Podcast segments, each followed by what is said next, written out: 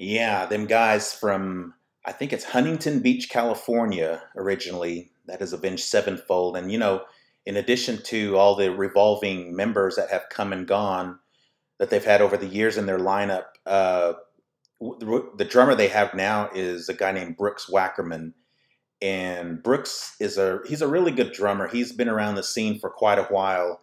You know, uh, Brooks is the younger brother of two other famous drummers. Well, in the music world, that is John and Chad. And Chad, Chad is probably more well known within the uh, pop and the jazz era, uh, or the uh, this jazz scene, I should say. But uh, yeah, that, it sounds like they're quite a musical family. And uh, you know, Brooks has been around, like I said, a while. He's played with Infectious Grooves, Tenacious D, and uh, Bad Religion. I believe he's is uh, the longtime uh, band that he's had. He's been involved with, but you know now he's in Avenged Sevenfold, so good deal that they got him. They're in good hands. So uh, yeah, let's talk about some of the sports going on. This is pretty exciting stuff because the NBA playoffs. You know, last year they were it, there was so much uncertainty because because of the pandemic, we weren't even sure that they were going to really happen. And then, you know, in a closed environment, in a real tight knit, you know, uh, secure environment, what they were calling the bubble, you know, and these guys couldn't leave, and some of them were trying to order food and get drinks and actually try to sneak out, you know, which was a stupid thing to do because you know we were dealing with the pandemic and we were dead in the center of it. There wasn't a uh, vaccine yet back then, and you know, and these guys were just doing some of them, not all of them, but some of them were just doing stupid things like that. But anyway, you know, now it's not quite so confined, and um, there's some great stuff going on. I'm going to go ahead and start with the Eastern Conference because their first game of their finals, the final series, is tonight. And of course, you know, that is between Atlanta and Milwaukee. And, you know, the, the game seven for the Eastern Conference was also the same day as the first game for the finals of the Western Conference, which is between the LA Clippers and Phoenix Suns. But um, sticking with the Eastern Conference, that game was uh, that was quite entertaining. And you know the thing about the teams for the Eastern Conference is they're both winning ugly.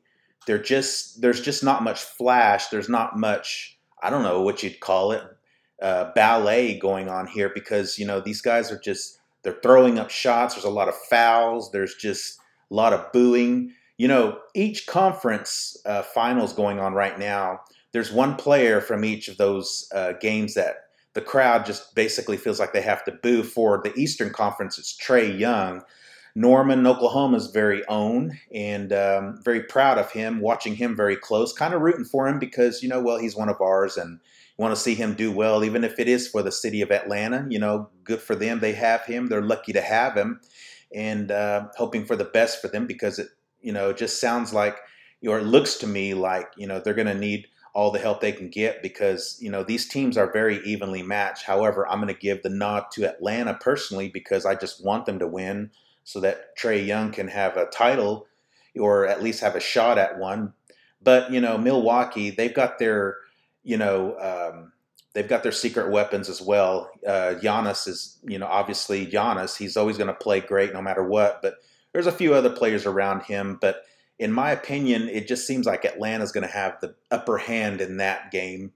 So uh, we'll see what happens tonight. That's that game is tonight, and uh, for the Western Conference, well, they've already got two games under their belt. The first one was Sunday, like I mentioned, and uh, that one was a um, that one was quite a nail biter uh, in a way, not quite like the one that was going on last night. The one on Sunday, it it just got down to the point where you know uh, it was like, well, six points. The, the score on game one on Sunday was 120 to 114, and this was all without Chris Paul.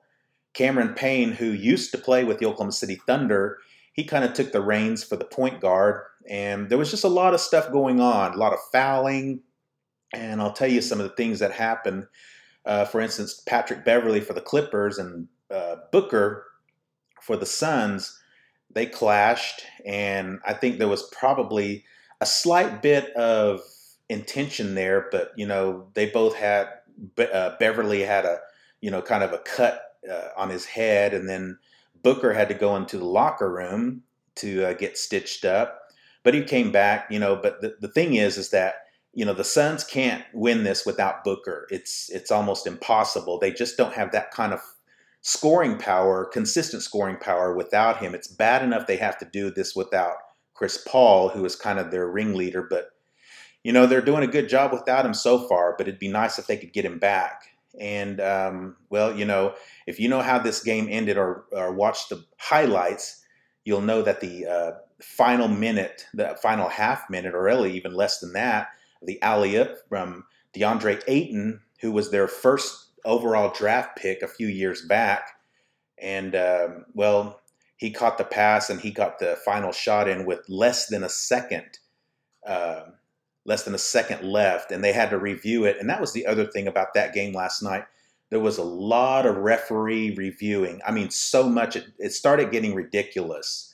And I, I, can remember one play in particular where um, the uh, Suns player was dribbling and the Clippers player knocked it out of bounds. However, it appeared that it, the Suns player was still touching it as it was going out of bounds. So there was a little bit of a rule uh, rule reading up in New Jersey that they were having to refer to in order to get that call right, which I don't know if they did, you know. But anyway, the one call that they got right that they that should have been called the way it was is the alley oop, which is the uh, game winner. So um, anyway, you know, DeAndre Ayton He's a great player there. He's a native of the Bahamas, the uh, Nassau Bahamas to be exact. But uh, their next game, game three, will be tomorrow night at 8 p.m. Central Standard Time. So uh, that's what's going on in the world of NBA playoffs. And uh, you know, I'll tell you, I'm I'm just excited for this because you know, for uh, the Eastern Conference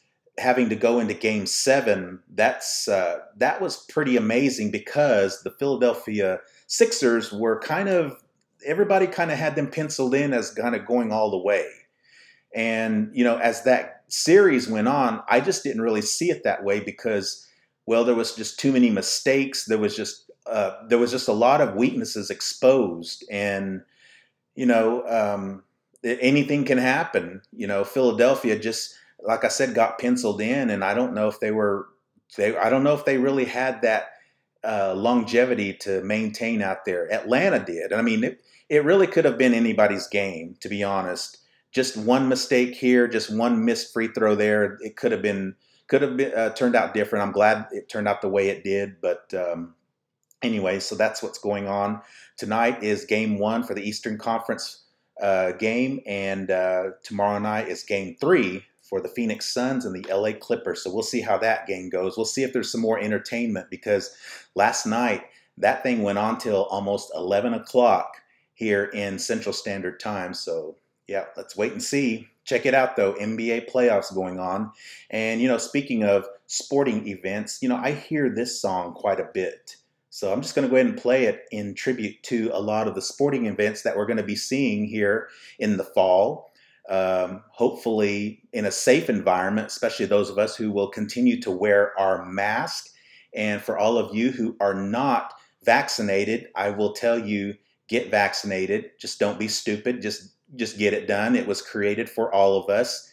And I don't know what you're waiting for or what your reservations about it is, but you know, just go ahead and get vaccinated and we can all go back to normal. If these cases keep rising back up again, and all the people in the airports being stupid don't want to wear a mask, well, you know what's going to happen? The pandemic's going to come back and they're going to bring back all these restrictions, wearing your mask, and they're going to limit how many people are in restaurants, clubs, and all kinds of events. So just stop being stupid, get vaccinated.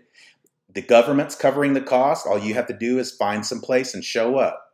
So, anyway, let's go ahead and play a song that I've heard at quite a few sporting events. This is Metallica. This is For Whom the Bell Tolls from the Ride the Lightning album. Remember, we are indigenous and independent. Here you go. Get you some stuff from Ride the Lightning. I'm pressing play now.